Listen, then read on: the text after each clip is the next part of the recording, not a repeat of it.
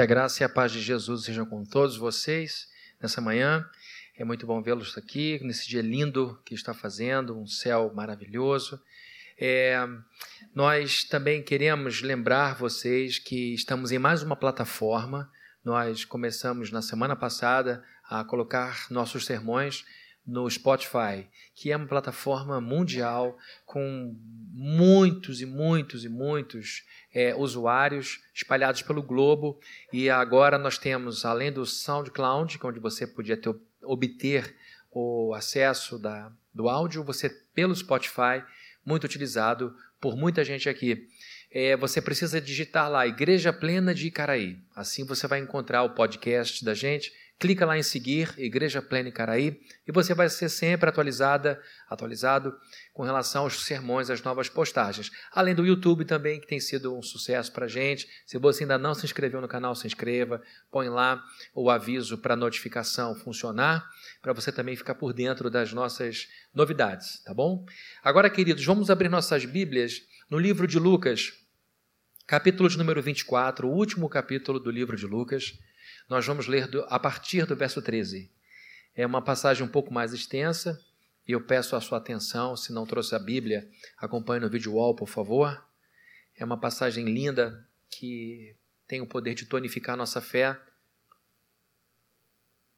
Apenas a leitura dela é o suficiente para a gente, mas hoje Deus há de usar o sermão para atingir nossas vidas.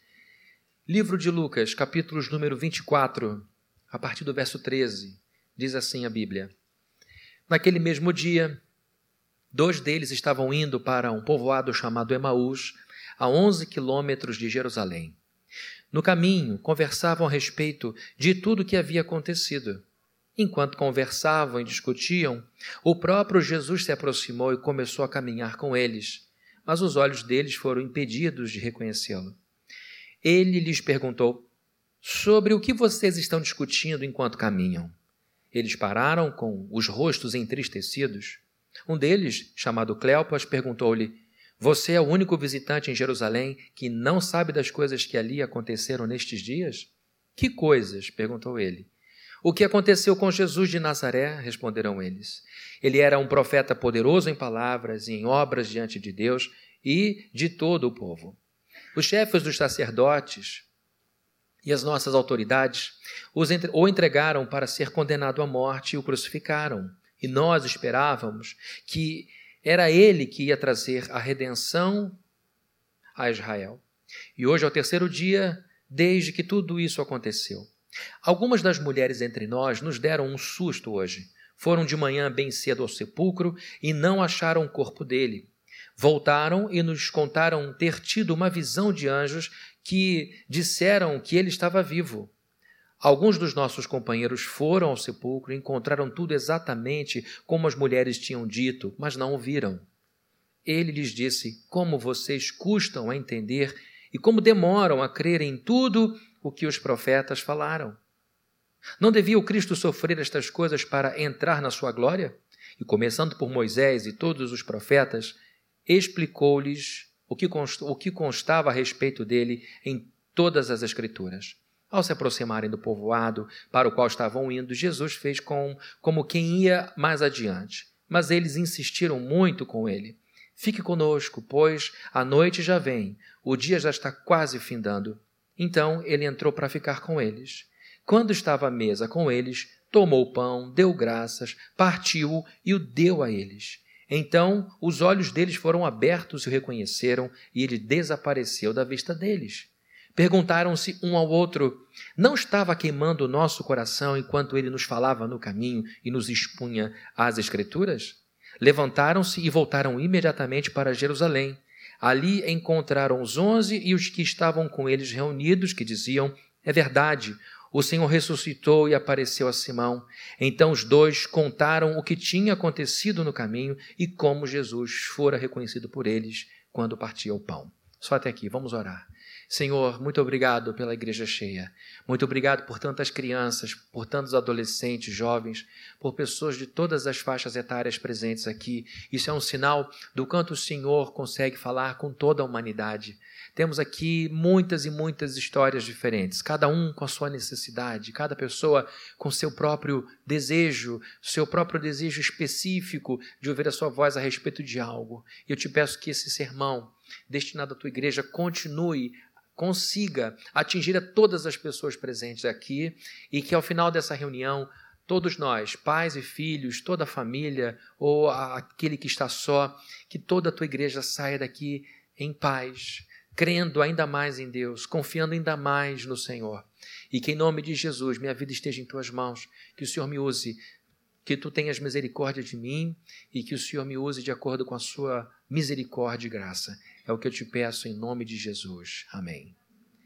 Queridos, essa passagem, para quem não está habituado a ler a Bíblia, essa passagem ela é bastante é, importante porque fala de um momento de inflexão, de mudança na vida dos apóstolos.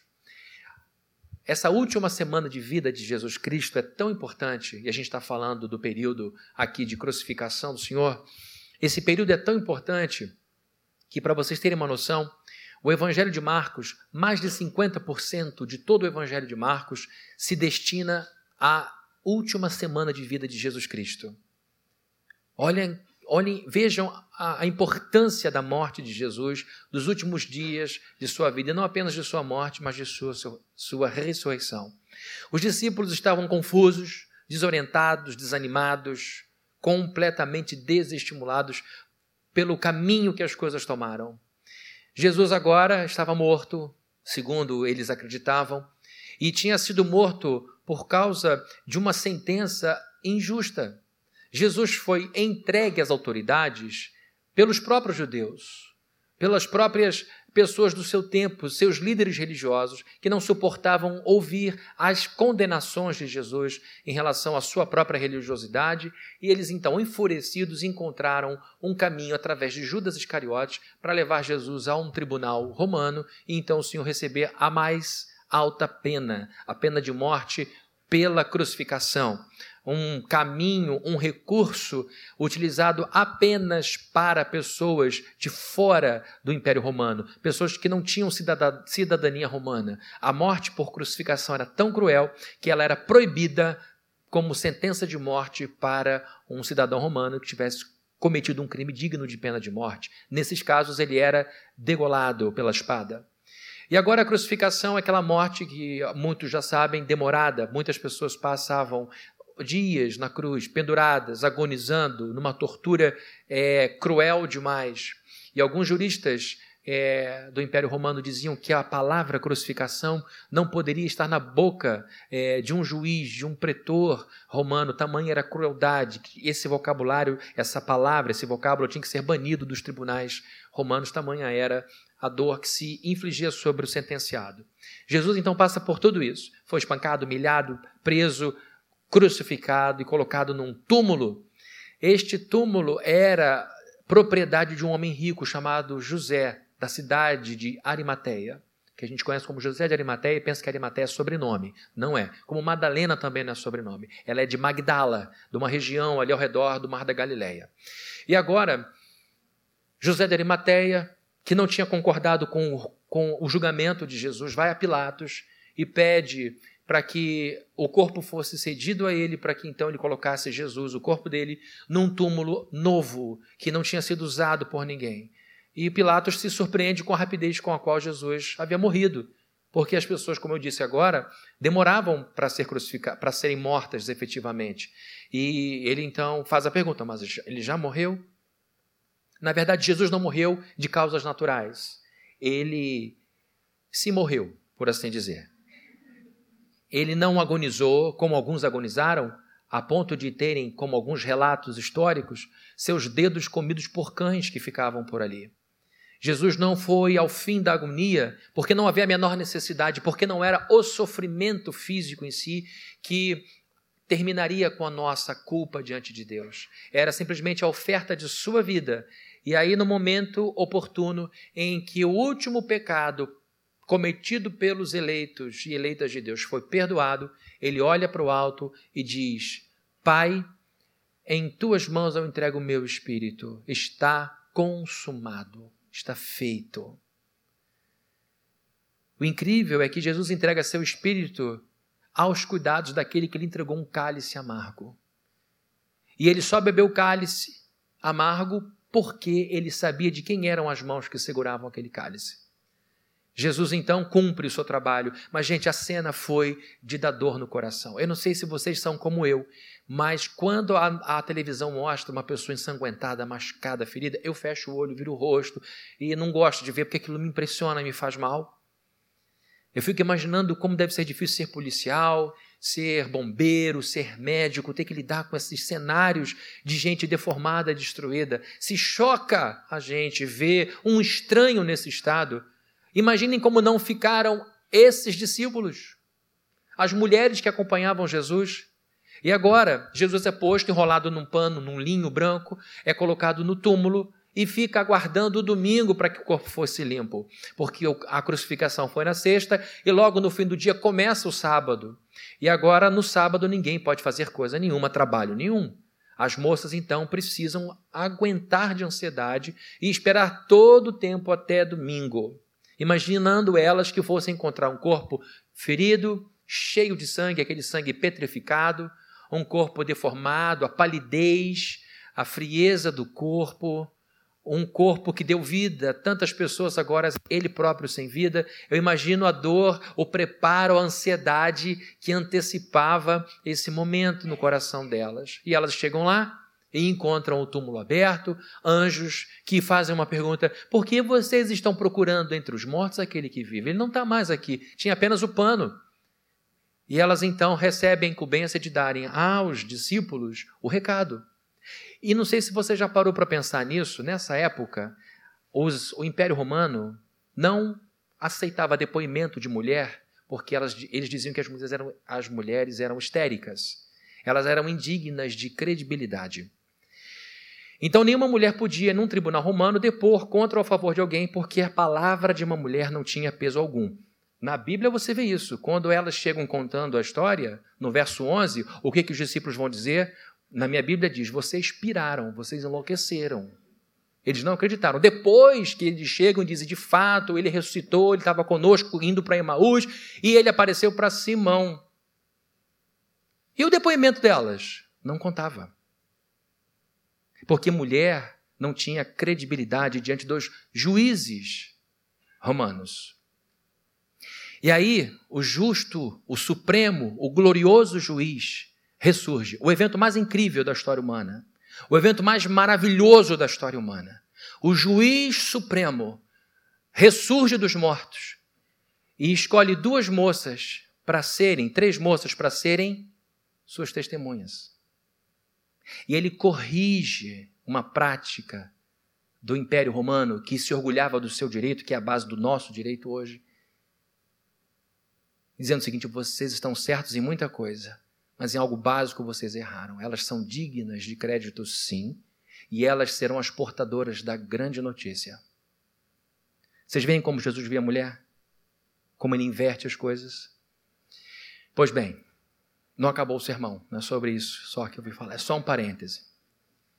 Jesus já está defendendo a mulher ó, há muito mais tempo. Há muito mais tempo. Então, queridos, nós vemos aqui um evento incrível acontecendo e tudo agora num final de semana só. Na sexta, é, é, esse é um período da história de muito maravilhamento e tragédia. De uma sexta para domingo, tudo muda muito intensamente. É um, é, um, é um final de semana paradoxal. Paradoxo é uma coisa que parece contraditória, mas não é.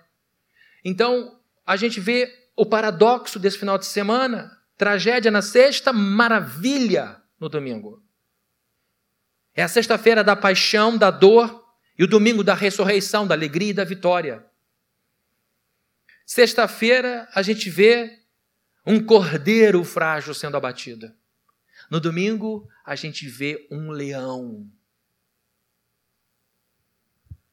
Na sexta-feira a gente vê o réu. O réu. No domingo a gente vê o rei. glorioso. Não é que, como réu, ele deixou de ser rei, mas na sexta-feira ele se colocou como réu. O rei se tornou réu. E no domingo, o rei impera.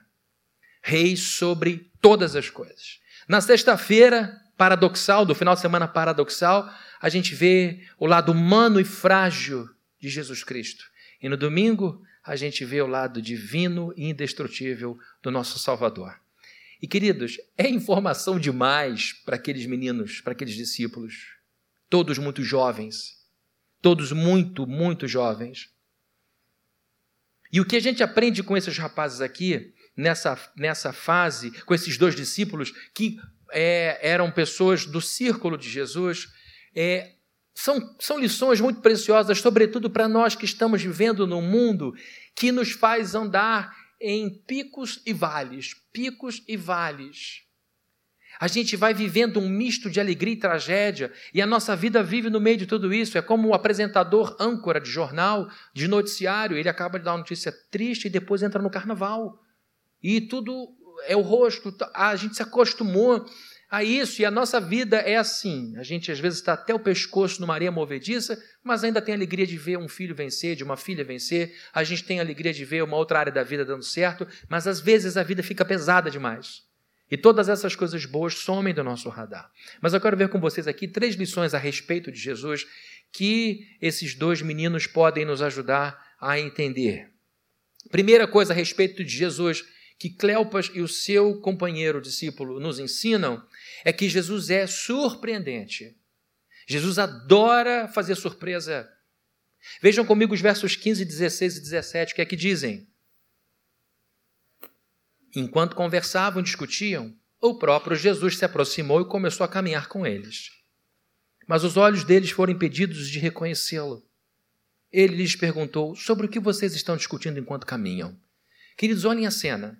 Estão os dois arrasados. Não tinha mais nada para fazer em Jerusalém. Clima péssimo. Eles estavam lá por conta da Páscoa, grande festa. Agora voltam para casa. Voltam para o seu destino. E é lógico que o papo não podia ser outro. E enquanto vão andando, eles percebem que alguém está pertinho andando. Eles ouvem o barulho do, do passo. Se é em Niterói, a gente esconde a bolsa achando que é alguém chegando por trás. Já viu isso? Você está andando, a pessoa tem que. Ela vai segurar a bolsa.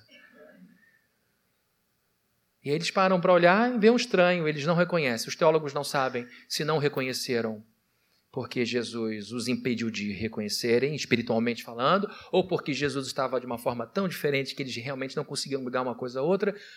E a gente sabe muitas vezes que a, a, o que registra a nossa visão, o que influencia a nossa visão, é aquilo que é mais forte. Quem aqui já viu filme 3D com um filho pequeno sabe do que eu estou falando. Você põe aquele negocinho por um tempo grande, quando sai de cinema, eu saía vendo tudo vermelho e azul, por causa das lentes. Depois aquilo sumia. Esse negócio chamado de efeito Tetris pode ser positivo ou negativo. Não vou falar sobre isso hoje e nem semana que vem que o pastor Roberto vai pregar.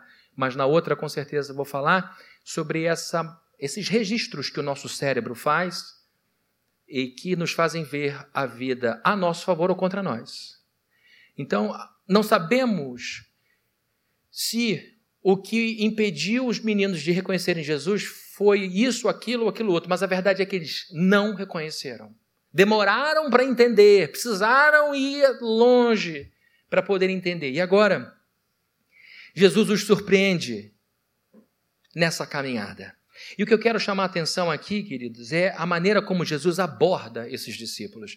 Ele, embora não fosse identificado imediatamente, ele usa a mesma prática que usou com os discípulos ao longo do tempo em que foi discípulo, que foi professor deles. Jesus era o professor universitário deles. Na época, para você se tornar rabino, você tinha que ir para, entre aspas, uma universidade, que era a universidade do rabino. O rabino assumia a paternidade sobre aqueles meninos alunos que ele escolhia depois de uma prova dificílima. Alguns meninos tinham o Pentateuco decorado. Estava você lutando para guardar o Salmo 23? Você não ia passar. Não ia. E aí eles escolhiam os garotos e por três anos, quatro anos, ficavam estudando com aquele rabino. E tinha um ditado que dizia que você seja coberto com a poeira do seu rabino. Fique com ele, ande com ele, aprenda com ele. Jesus era o professor deles. E em muitas ocasiões, Jesus abordou assuntos dessa forma, fazendo perguntas. Jesus está lá vendo os dois andando, tristes, arrasados, cabisbaixos. E Jesus faz, de novo, entre aspas, uma maldade. Chega perto. Sobre o que vocês estão falando? Eles param, olham. Aonde você estava? Você está vendo de lá, não está? Como é que você não sabe? Falei, irmão, o que, que aconteceu? Você não sabe nada sobre Jesus Cristo, o que aconteceu? Aí eles começam a contar a história. A gente vê Jesus então entrando no circuito, usando o mesmo recurso que usou com eles. E Jesus os surpreende ao longo desse curso de três anos que eles fizeram com Jesus, tem gente que diz os, os, é, os discípulos não estudaram, os discípulos não foram para a seminária porque não estudaram direito a Bíblia, por isso que falam essa coisa errada. Eles fizeram uma universidade, Jesus era professor, o diploma que eles tinham era o carimbo daquele rabino que dizia: ele agora está pronto, passou pelo rabinato e ele será rabino é, preparado para o trabalho do rabinato. E agora, esses meninos completamente desnorteados, se reencontram com o Salvador, se reencontram com o Mestre. E são surpreendidos depois que entendem que Jesus Cristo era de fato aquele que estava com eles ali. Mas não foi só aqui que ele surpreendeu os discípulos. Ele surpreendeu os discípulos no momento em que opera um milagre de uma forma muito atípica, muito heterodoxa, muito diferente. Lá em João 9, 6, a Bíblia relata o caso de um cego que para ser curado precisou lavar os olhos com uma sujeirinha, sendo bem assim bonzinho com o texto que Jesus fez. Jesus cuspiu no chão. Jesus meteu a mão no cuspe com lama, com poeira, fez uma laminha e passou no olho do rapaz. Tinha cheiro aquilo. É estranho, não é, queridos? Com todo o temor que eu tenho a Jesus Cristo, eu vou perguntar. Amado mestre, eu vou perguntar. Da saudade do ator, né? Amado mestre, por quê? O rapaz recebeu orientação com aquela lama nos olhos. Vá lá no, lá no tanque e Siloé, de Siloé, e volta e você vai estar curado. E ele volta vendo. Uma surpresa, ninguém imaginava que alguém que disse para uma menina morta, Talita come, significa em aramaico, Levante-se, minha filha, ou menina. Um jeito carinhoso do pai levantar a mãe diante de uma manhã. Por que ele cuspiu no chão, fez aquela sujeira e passou no rosto do sujeito? Jesus faz essas coisas sem perguntar se pode. Ele surpreende. Ele não surpreendeu apenas na maneira de fazer milagre, mas também no, no, na forma de julgar. Numa ocasião, Jesus estava palestrando, falando, ensinando para um grupo, como se estivesse aqui. E de repente, a coisa é interrompida de maneira grosseira por aquele grupo que odiava Jesus Cristo. E eles trazem uma mulher que foi pega em flagrante adultério. E todo aquele constrangimento dela é exposto, toda a sua intimidade é exposta, e como ela, o que me espanta sempre é se foi adultério, cadê o outro? Aliviaram a barra do sujeito, e aí então trazem a mulher e colocam diante de Jesus a lei que Jesus tanto dizia que amava. Como rabino, ele não podia discordar da lei. E aí faz uma pergunta: Mestre, a lei de Moisés manda que uma mulher como essa seja apedrejada. Ela estava diante da morte ali. O que o senhor tem a dizer como rabino? Jesus fica quieto. Não reclama, ó, oh, vocês me interromperam, não se faz isso, vocês não tiveram pai e mãe para ensinar vocês que não se faz esse tipo de coisa, eu sou um rabino. Não, ele fica quieto. Abaixa, agacha no canto e começa a escrever algumas coisas no chão, desenhar, não sei. E eles insistem, insistem, então se levanta, limpa a mão. Tá bom, vocês gostam de pedra? Então vai a minha. Quem aqui não tiver pecado nenhum, seja o primeiro a matar essa mulher. A Bíblia diz que os mais velhos começaram a largar primeiro as pedras, porque perceberam que o acúmulo de anos trouxe acúmulo de pecados. E eles perceberam que estavam sendo hipócritas, sem misericórdia. E ali Jesus Cristo se vê sozinho com a mulher, vai todo mundo embora e diz assim: Minha querida, aonde estão os teus acusadores? Foram todos embora? Todos. Ninguém ficou, ninguém, Senhor. Ninguém te condenou? Ela, não, nem eu, que poderia jogar a pedra te condena. Vai e muda de vida. Recomeça. Aqui ele inova. Porque a prática era apedrejar, a tática era envergonhar, a tática era humilhar. É isso que o religioso faz. Pega um pecado de alguém escondido e expõe para todo mundo. Faz fofoca, apedreja a reputação do outro, mancha a história do outro, de um jeito que não faz com os próprios filhos, nem consigo. É isso que a religião faz, deixa a gente pior. E Jesus Cristo inaugura uma nova maneira de enxergar as coisas. Não é tapando só com peneira. É que, ao invés de usar a justiça, ele usou a não justiça, que não é injustiça, é a misericórdia. E aí ele falou: vai e não peques mais, segue a sua vida, recomeça tudo outra vez. Ele então surpreende na maneira de fazer milagres, surpreende na maneira de julgar e na humildade. E na humildade. Jesus Cristo, queridos, não era só um, um, um professor espetacular. Quem aqui já teve professor espetacular sabe o que eu estou falando. O sujeito fez você gostar de uma matéria que você não gostava, porque ele era extremamente, ela era extremamente maravilhosa dando aula. Jesus falava e as pessoas ficavam de queixo caído. A Bíblia diz que as multidões ficaram doidas quando começaram a ouvir Jesus dizendo aquelas coisas e eles mesmos diziam: Como? Se ele era carpinteiro, ele não foi treinado. De onde ele tirou esse conhecimento? Isso fez. Nunca vimos nada igual. E além dessas aulas incríveis, impactantes, dessas palavras que tiravam as pessoas do sério, ele fazia milagre.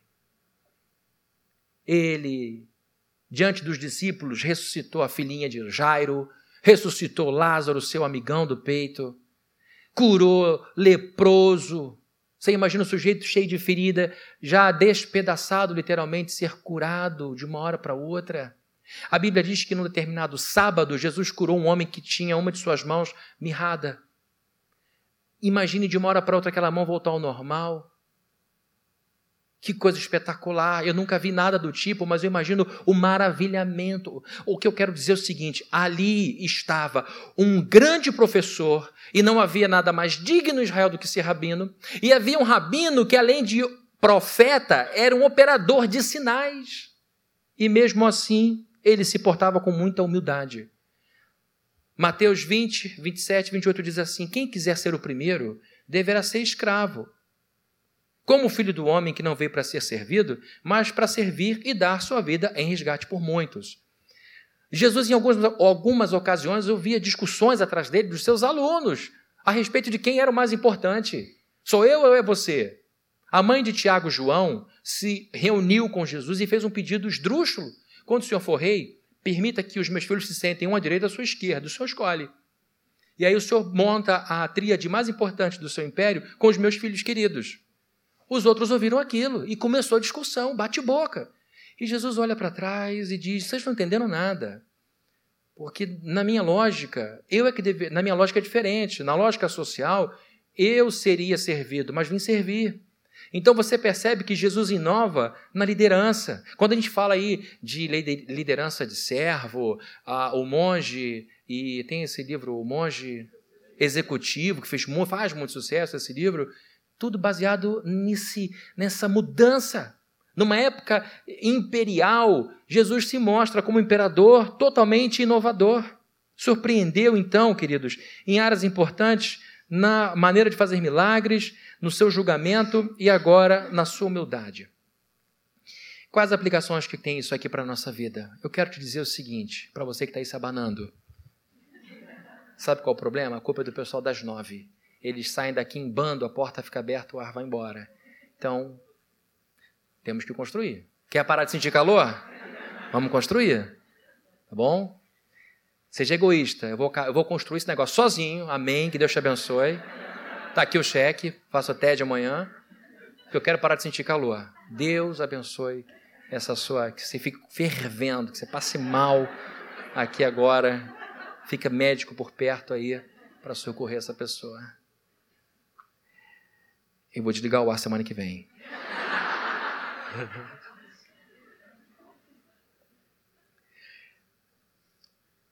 o que que a gente pode aplicar para a nossa vida dessa questão da surpresa de Jesus o tempo todo?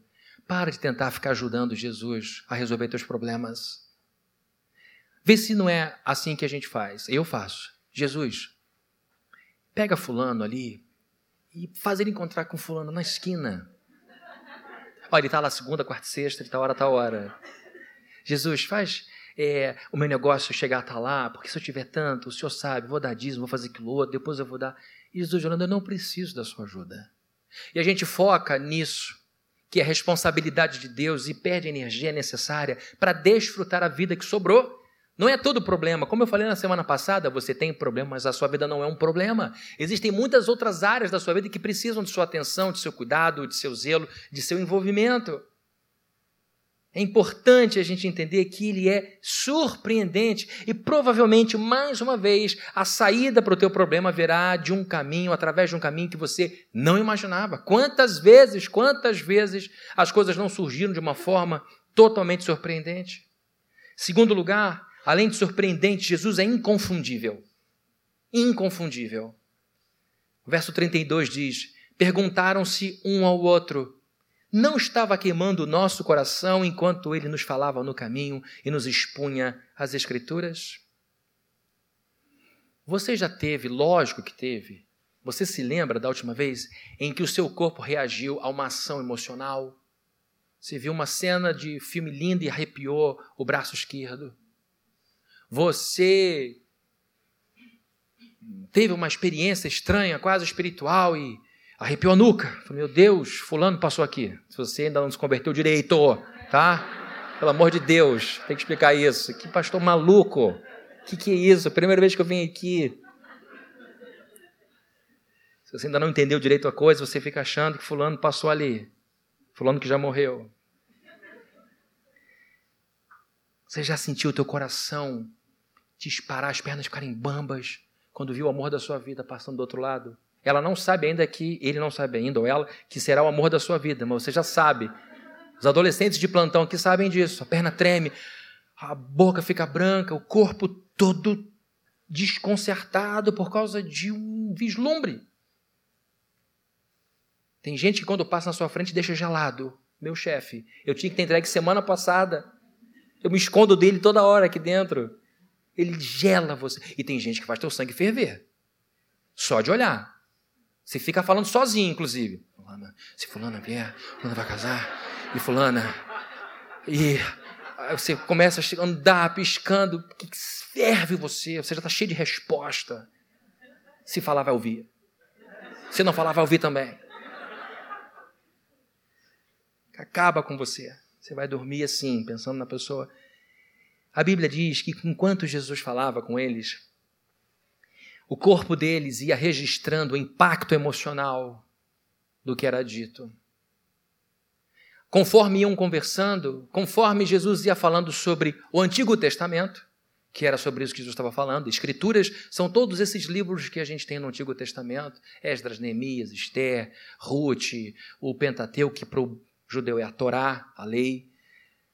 Jesus foi falando livro por livro, personagem por personagem, eram 11 quilômetros, dava tempo de conversar, mostrando em cada livro, em cada profeta, em cada sacerdote, que era necessário que o Cristo, o Messias, passasse por aquelas coisas, sofresse e depois ressuscitaria. enquanto Jesus ia dando aquela aula, aqueles rapazes iam sentindo um conforto, iam sentindo um aquecimento. ardor é troca de mudança, é, é mudança de temperatura. Jesus mexeu com as emoções deles, Jesus tocou a alma deles. Jesus fez o coração arder. Tem gente que diz que religião não tem relevância nenhuma para a sociedade, que as igrejas não têm relevância nenhuma, e estão certos. O mundo não precisa de mais igreja e nem mais religião. O mundo precisa de cristãos que vivem com Cristo. E aí a igreja vai ter relevância.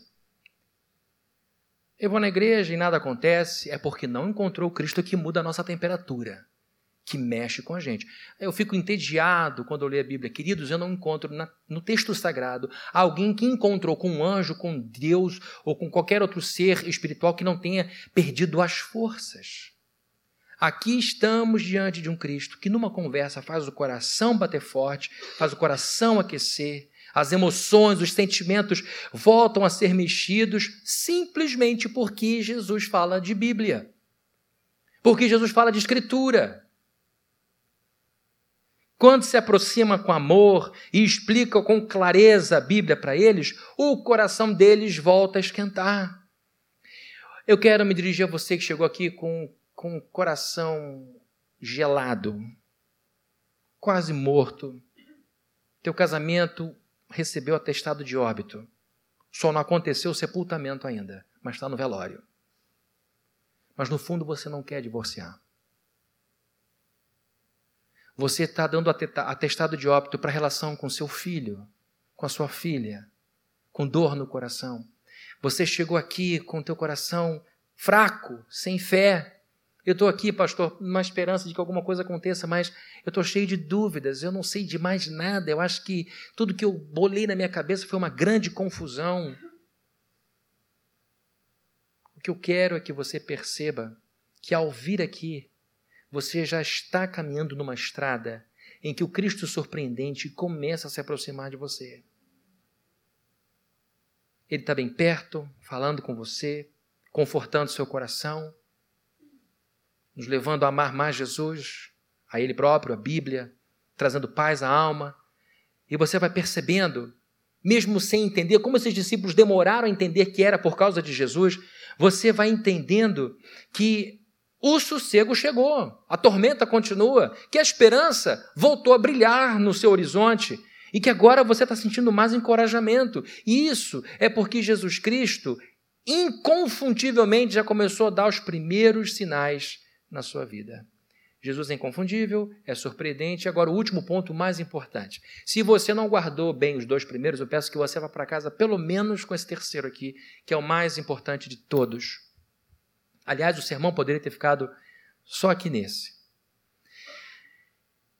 Jesus é, em último lugar, renovador. Renovador. Vejam só os versos 32 e 33. Perguntaram-se um ao outro: não queimava, não estava queimando o nosso coração enquanto ele nos falava no caminho e nos expunha as Escrituras? O outro diz: claro, queimava. Levantaram-se verso 33, e voltaram imediatamente para Jerusalém. Ali encontraram os onze e os que estavam com eles reunidos. Deixa eu lhe fazer uma pergunta que, lógico, você sabe a resposta. Como estavam esses rapazes antes de conversarem com Jesus Cristo? Super felizes? Animados? Não. Abatidos? Tristes? Frustrados? Eles estavam quebrados. E agora, queridos, eles começam uma conversa com Jesus Cristo. Segundo um grande estudioso do Novo Testamento chamado William, William Hendricks, ele escreveu é, vários comentários do Novo Testamento, para mim, um dos melhores comentaristas, diz que provavelmente Emaús era o povoado onde esses dois moravam, Cleopas e o amigo. Agora vejam só, esses dois rapazes não eram do grupo primário, nuclear. Eles não faziam parte do corpo apostólico. E mesmo assim, Jesus gasta um tempo com eles. Um era mais importante, que recebe nome, é Cleopas. Alguém mais destacado nesse grupo periférico. E agora Cleopas e o seu amigo deviam estar voltando para casa, a 11 quilômetros de Jerusalém. E chegando lá, eles vão gostando do papo e vão se interessando pelo assunto. Até que, até que, no final da história, o estranho diz: Eu vou continuar. E eles dizem: não, não façam isso. Não faça isso. Fique aqui conosco. Já é tarde, andamos muito e é perigoso. Nessa região do mundo, entre muçulmanos, cristãos, judeus, a hospitalidade é quase um mandamento social. A pessoa precisa exercitar a hospitalidade. Tirando as grandes capitais, que é uma vida muito parecida no mundo inteiro, nas cidades menores é muito comum ouvir relatos de pessoas que estavam por ali e foram convidadas para um café na casa de um desconhecido. É lógico que primeiro tem o protocolo social, mas também havia ali o benefício de se conversar com alguém que esquentava o coração triste deles. E eles oferecem com toda boa vontade um lugarzinho para ele dormir.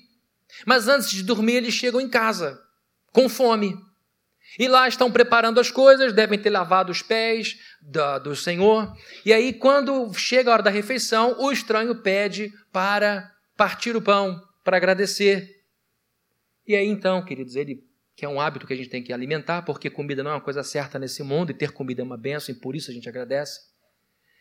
E na hora que ele dá graças, ele ora, usa as palavras e corta o pão Eles voltam para pegar suco de maracujá. Cleopas, ele, você está pensando o que eu estou pensando?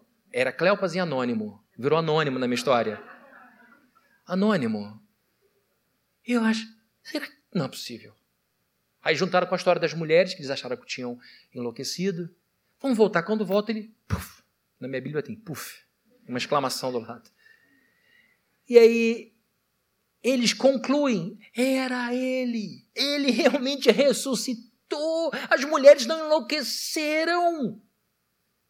E agora, queridos, o que é que eles fazem? Vamos tomar um banho, vamos dormir calmamente, o nosso corpo não está agitado, a nossa mente não está acelerada, é amanhã, a hora que acordar, a gente acorda, e depois a gente toma aquele café da manhã com aquele iogurte que você gosta, anônimo que eu sei, e a gente vai embora calmamente para Jerusalém para compartilhar isso com quem estiver lá. É isso que eles fazem?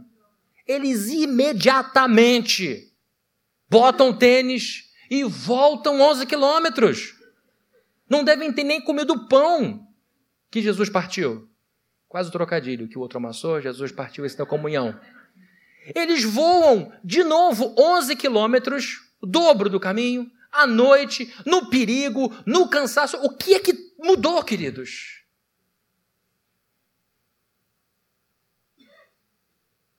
A conversa com esse estranho fez muito bem a eles. Como eles reagem?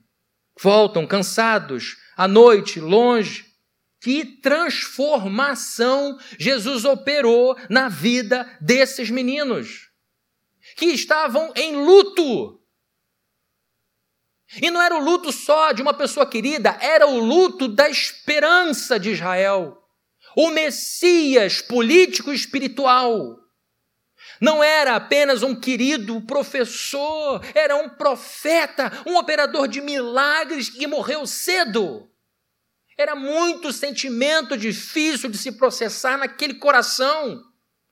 Eles estavam muito sobrecarregados, eles estavam muito cansados, mas eles estavam caminhando com alguém que uma vez disse: Vinde a mim, todos, todas as pessoas que estiverem cansadas, sobrecarregadas, machucadas, destruídas, desacreditadas, porque eu as aliviarei.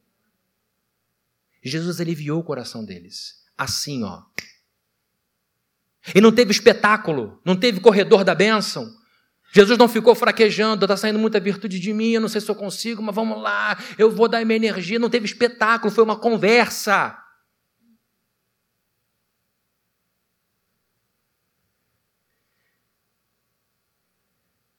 Suas almas, a alma de Cleopas e seu amigo, suas almas foram restauradas completamente. E não só restauradas, foram turbinadas.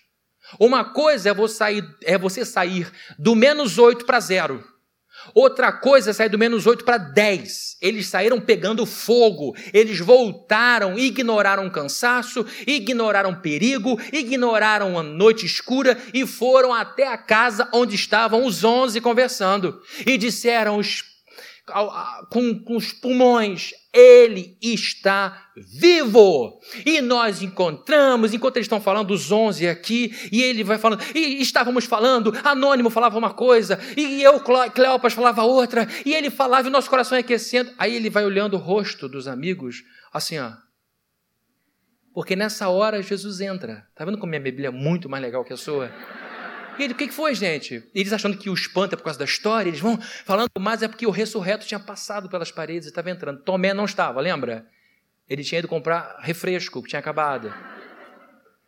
E aí, Jesus entra e todo mundo calado e ficaram com medo, que a Bíblia diz que parecia um fantasma. Eles achavam que era um fantasma. E Jesus falou: Não é um fantasma, sou eu. E eles continuam quietos. Sabe quando você fala uma coisa com uma pessoa, você fala, a pessoa continua com o mesmo olhar? Olha só, tem alguma coisa para comer? Tem, pega lá. Ele comeu, falou: um fantasma não come. Fantasma não tem matéria. E aí Jesus começa a conversar com eles e vai embora, e chega a Tomé. O que foi, gente? Parece que vocês viram um fantasma? Está todo mundo assim? O que, que houve? Jesus apareceu aqui, um bando, um monte de gente chorando, falando em línguas, uma coisa, ainda não porque não tinha acontecido Pentecostes, mas feliz da vida. E emoção. Ele, bando de crédulo. Bando de crédulo. Ninguém tem a mente científica que eu tenho. Só depois que eu vir. Antes, não. Aí depois ele aparece, passa uma vergonha nacional, mas Jesus restitui ele: olha, você está aí feliz da vida?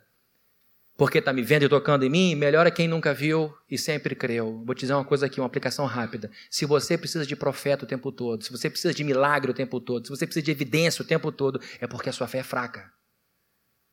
Fraca. Dez anos, precisa que alguém te diga alguma coisa que a Bíblia está cansada de dizer. Demonstração de poder é para os que não creem para os de fora, para legitimar um discurso. Não crê no que eu falo, crê no que eu, no que eu faço. Aí você vê milagre. Amém? Fechou parênteses. De onde veio a força dos discípulos para retornarem 11 quilômetros depois que já tinham percorrido esses 11 quilômetros? Quem dissolveu a tristeza sólida que refletia-se no rosto dos garotos? Quem é que deu coragem para esses meninos enfrentarem os perigos de uma noite? numa viagem noturna, quem ressuscitou a fé em Deus no coração desses meninos foi Jesus Cristo. Qual é a aplicação disso? Qual é o estado da tua alma? Qual era o estado da sua alma quando você subiu a escada dessa igreja? Como é que estavam suas forças emocionais quando você estacionou o carro aqui do lado? Como é que era o seu rosto antes de chegar na igreja, pesado de tristeza, a tal ponto que os olhos querem se fechar? Você sente um peso na testa constante que te dá a vontade de dormir o dia inteiro, embora não esteja com sono? Como estava a sua esperança, a sua fé em Deus quando você chegou aqui na igreja? Quantos quilômetros você andou na estrada, na rodovia da tristeza? O que eu quero dizer é que o Cristo desse texto é capaz de dissipar todo o seu medo, toda a sua dor, toda a sua angústia, toda a sua ansiedade, todo o seu desespero com uma conversa. Com uma conversa. Aí você vai dizer, mas como é que eu vou saber que ele está falando comigo, que é a voz dele? Você está aí a semana inteira clamando a Deus por uma resposta. Eu toquei alguns pontos aqui da sua vida de tal maneira que você já deve estar dizendo: parece que alguém contou para o Fabrini o que eu estou vivendo. Isso não é incomum acontecer nos nossos cultos. Todos os pastores dizem: Olha, a pessoa me procurou e falou que parecia que. Eu tinha te contado a história, inclusive aconteceu uma coisa engraçada comigo uma vez. Falou: Meu marido não quer mais ver a igreja, pastor, porque quando o senhor pregou na última vez, ele falou para mim: Você me expôs para o pastor, contou a história para ele. Ficou com raiva de mim, mas não tem nada a ver. Da mulher, coitada. Ele falou: Não falei, pastor, não contei nada. E agora a gente tem que culpar Deus porque se revelou demais para o sujeito, ficar com raiva. Né? Mas quando a pessoa não quer a igreja, qualquer motivo é motivo. Então, queridos, o que eu quero dizer é: se a essa altura você está entendendo que é de você que estamos falando, é bom você dizer: é coincidência demais para ser coincidência. Deus está realmente na minha estrada. Assim como os discípulos demoraram para entender que Jesus já estava curando eles na conversa, no tempo, eles já chegaram lá com o coração de novo quente e um desfecho incrível. O que eu quero dizer é que eu não sei quando vai haver o desfecho do teu problema, eu não sei quando você vai ter o clique para entender qual é o caminho a seguir, mas eu posso te garantir que é possível o teu coração começar a aquecer de esperança agora. Agora, nesse momento. O que é preciso fazer? Você impedir que essa palavra entra no seu coração até o suicídio. Então, abra os caminhos, tire toda essa dúvida, tire todos esses neurônios que estão trabalhando contra você. E não é fechar o olho e dar um, um mergulho, um salto no escuro. É você entender que Deus conhece a sua vida, tal ponto que trouxe você aqui para mostrar o quanto Ele sabe da sua intimidade. Peça a Jesus hoje em casa para Ele aumentar a sua percepção espiritual, para Ele ajudar você a ver as coisas de maneira espiritual. Peça a Ele para colocar pessoas próximas a você que, ao abrirem a boca, irão esquentar a sua alma. Pessoas que vão aquecer seu coração. E diga de todo o coração: Eu quero, Jesus, ouvir a sua voz. E sabe o que é lindo? Terminando aqui já, é que quando Jesus está andando com eles, ali está o Rei da Glória. Eu, quando vou ao museu, quando eu vou a um palácio é, que é um museu, eu fico impressionado com as câmaras, com a beleza, com a quantidade de mármore, com a arquitetura, acho tudo lindo, acho tudo impressionante. Fico imaginando, meu Deus, isto aqui era a sala de jantar de uma pessoa, muito maior que a minha casa, muito maior que o meu apartamento. Olha o tamanho desse jardim. Você vai no Jardim Botânico, visita lá um, um museuzinho, um centro de exposição, e aí você vê lá o lugar onde as pessoas moravam. Ah, e falei, meu Deus, que coisa linda ter isso aqui como sua área. Imagine Cristo, o lugar onde ele vive, a glória que ele tem, a força, o esplendor, o que é ser servido por anjos e arcanjos, eu não consigo imaginar. Por mais que eu me esforce, é, é, é, é impossível eu conseguir conceber a glória na qual ele está inserido. E aí chegam dois rapazes numa casinha simples e dizem: O senhor quer ficar aqui? Nós temos uma tapioca lá para comer, um, um guaraná e um sofazinho, cama que você pode usar para dormir. E ele aceita. Ele aceita. E sabe qual é a aplicação disso para a nossa vida? Ele aceita o teu convite para morar dentro desse peito. Ele aceita, ele vai entrar pela porta da tua casa com você. E Jesus, no tempo de arrumar, tá tudo uma bagunça. Nossa, por que eu não tomei conta disso? Agora ele vai entrar. Não, não se preocupe.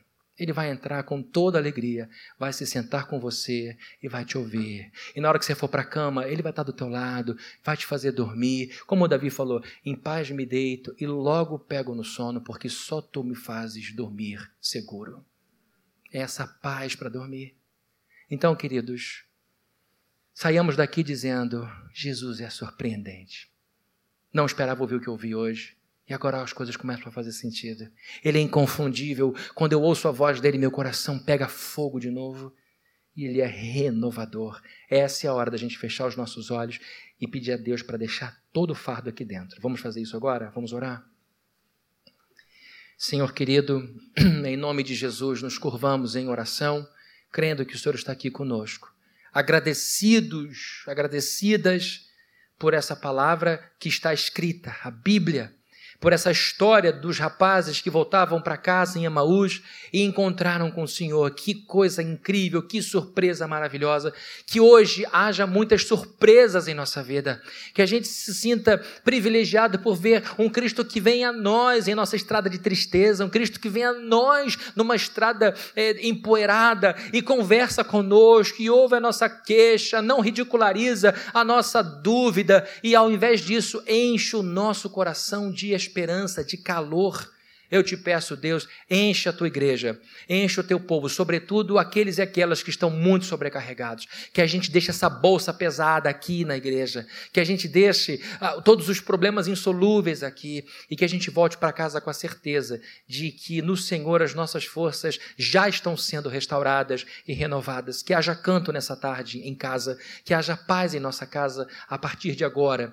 E que em nome de Jesus a gente possa ver que o Senhor realmente é poderoso para nos surpreender surpreender, para nos mostrar um caminho de renovação glorioso. É, em nome de Jesus nós oramos, ó Deus. Amém. Que Deus te abençoe. Ué, gente, o que, que é isso? Surpresa. Isso é uma surpresa.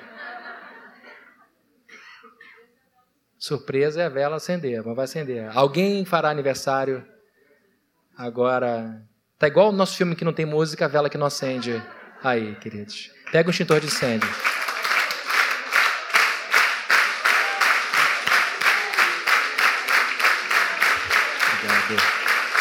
Obrigado, Júnior. Obrigado, Carlos. Obrigado. Você quer falar? A surpresa tão grande que retornamos ao que fazíamos há anos atrás. Vamos lá. Meu nome é Carla, eu sou, faço parte do grupo Orion. É, e a gente sempre fazia isso aqui é homenagem ao pastor. Hoje a vela deu uma pegadinha na gente, mas eu estou muito feliz de estar aqui para falar com vocês e para ele principalmente, que hoje é um dia especial, já antecipando dia 27, que é o aniversário dele. O número da camisa dele é G.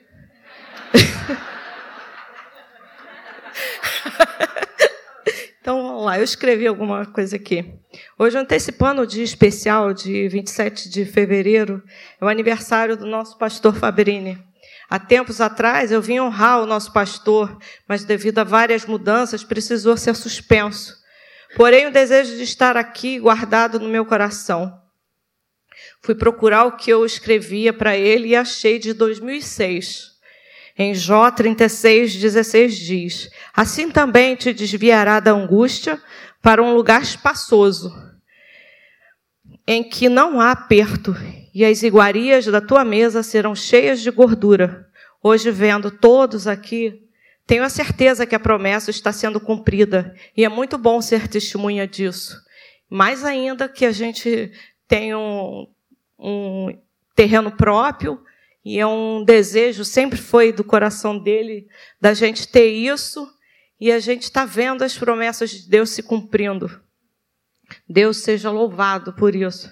Que Jesus continue é, te abençoando, pastor.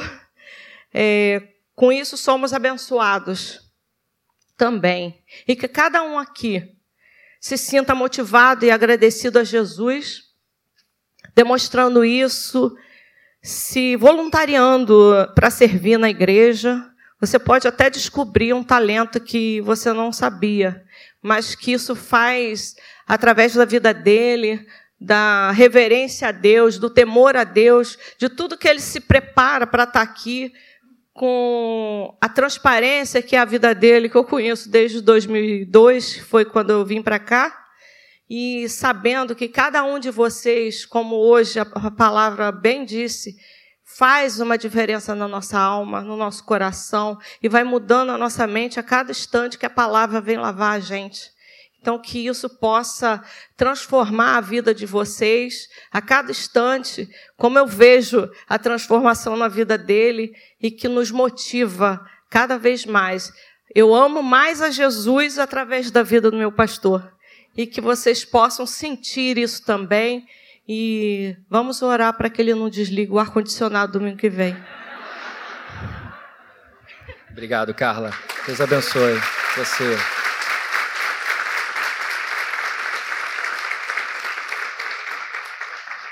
Carla é uma benção. Logo hoje que está tão quente, o culto esticou um pouquinho. É, a Carla é uma benção há muitos anos aqui. E de vez em quando ela manda áudio só de oração dela por mim. E às vezes ela manda um áudio com texto, lê a Bíblia, o que Deus pôs no coração. E essa é uma manifestação de carinho dela, que eu sei que representa o carinho de todos vocês. É um orgulho para mim ser pastor dessa igreja. E não tinha ideia do que Deus faria é, há 21 anos atrás, quando eu e minha esposa chegamos aqui éramos pouquíssimos, meus filhos pequenininhos deitavam para brincar numa esteirinha de palha, brinquedinho era do McDonald's e de verdade. E a igreja chegou onde chegou. Temos a graça de ver o terreno aqui do lado, o apoio de tanta gente preciosa. É muito orgulho, muito orgulho de todos vocês. Um conselho maravilhoso, presbíteros maravilhosos, amigos queridos que estão conosco é, diáconos, diaconisas maravilhosas, líderes, vocês são uma benção, uma alegria, uma honra para mim. Apesar das tentativas, não minhas, mas de possibilidades de morar no exterior, de pastorear a igreja fora, de tentar a vida acadêmica, nunca consegui me desligar do meu compromisso aqui, até onde eu consigo ver, até a minha morte aqui na plena. Então, muito obrigado pelo carinho de vocês, vocês são uma benção. Quando eu viajo, eu quero voltar logo. Rejeito mil convites não literalmente, mas rejeito muito convite, porque eu não quero sair domingo daqui, é o dia mais importante para mim que eu vejo tanta gente, tá bom? Obrigado, queridos, de todo o coração, muito obrigado mesmo. Deus abençoe a todos, um ótimo final de semana. Eu vou ali para a escada para dar um aperto na sua mão e esse bolo é meu, tá bom?